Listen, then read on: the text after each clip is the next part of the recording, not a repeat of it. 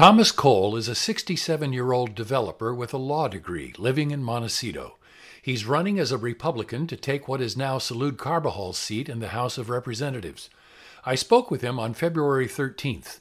What follows are clips edited from that interview.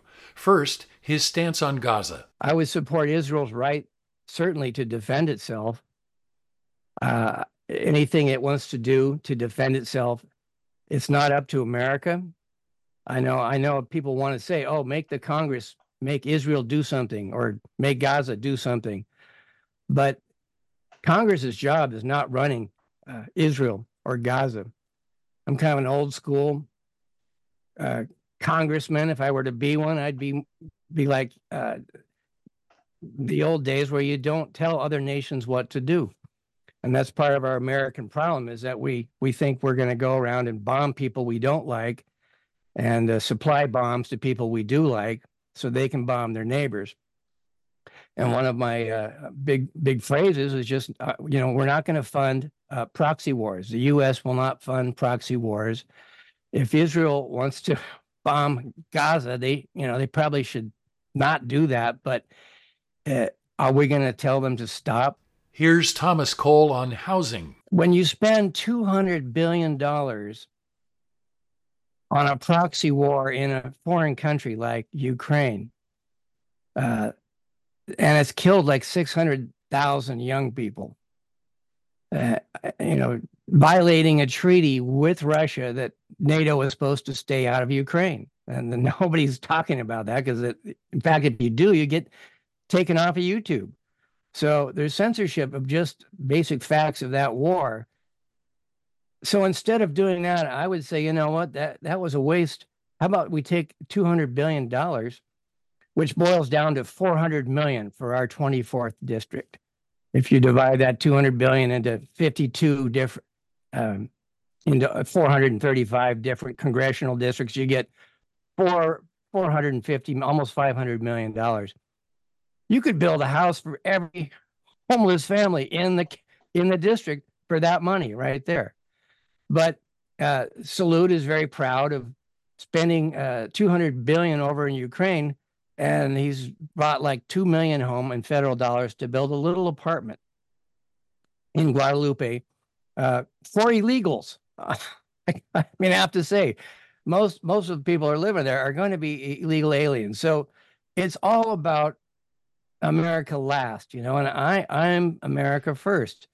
Stop blowing up people around the world and start building housing in our area. Fact checking Mr. Cole's assertion that the U.S. has spent $200 billion on Ukraine. According to the Department of Defense Office of Inspector General, in total, Congress has allocated $113 billion in a combination of mostly military, government, and humanitarian aid to Ukraine since Russia invaded in February 2022. President Biden has asked for another $61.4 billion. About half of that money would go to the Pentagon to replenish weaponry it is supplying, and the other half for humanitarian assistance. For now, that proposal is stalled. Regarding Cole's figure of 600,000 young people killed in the war, Reuters says a declassified U.S. intelligence report in December assessed that the Ukraine war has cost Russia 315,000 dead and injured troops. Ukraine treats its losses as a state secret, and officials say disclosing the figure could harm its war effort. But a New York Times report in August cited U.S. officials as putting the Ukrainian death toll at close to 70,000. What about climate change?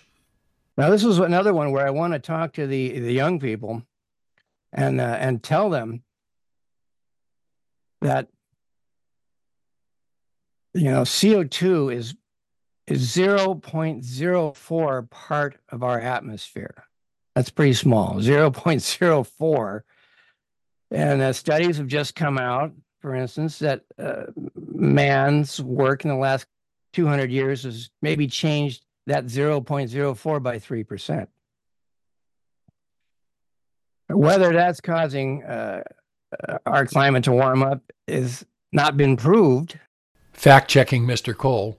According to the Intergovernmental Panel on Climate Change, CO2 levels have increased by 50% since pre industrial levels, leading to more frequent and extreme weather events. And what would Thomas Cole do about the Mexican border?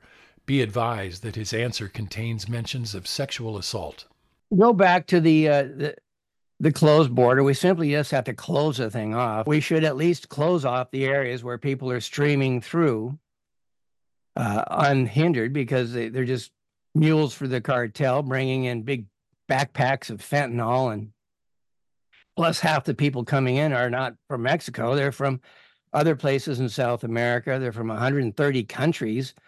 Um, they're not vetted. They're not.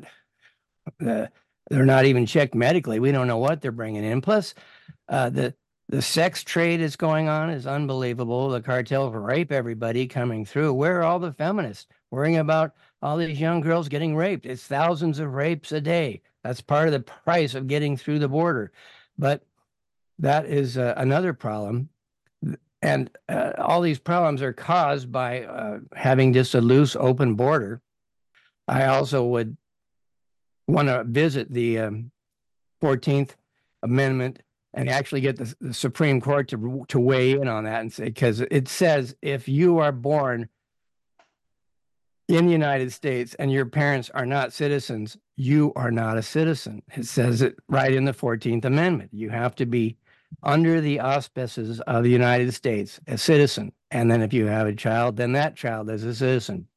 There is no there is no uh, uh, birth birthright citizenship. It simply hasn't been settled. Fact checking, Mr. Cole. The 14th Amendment reads All persons born or naturalized in the United States and subject to the jurisdiction thereof are citizens of the United States and of the state wherein they reside. Also, according to Customs and Border Patrol data, in recent years, 91% of their fentanyl seizures were from U.S. citizens. There is much more in the full interview on SoundCloud. For instance, and just seeing what's happening uh, happening now with the the takeover, the cultural Marxism takeover of our school and institutions, uh, it's very worrisome. Um, kids don't realize what's happening. They they go along with it because the professors tell them, and they believe it, and then they become indoctrinated. So, if Thomas Cole is elected, I would just be in Congress standing next to, to Rand Paul. Stop spending. Cut, cut. No money for foreign aid. Screw you guys. You don't like us anyway. No money for foreign wars. Raytheon, you're going to have to sell your weapons, not have us buy them and give them to people to blow up their neighbors. I'm I'm one of those guys, which which should appeal to some uh, some some Democrats because they're not getting it from Salud. Salud's a war war hawk. He's war war war spend spend spend. So that's going to be my uh, my campaign issues. And that's what I would do in Congress. Just stop spending, stop the war machines. Uh, I'm not going to get any Raytheon donations, but all I need are votes. For KCSB News, this is Ray Briare.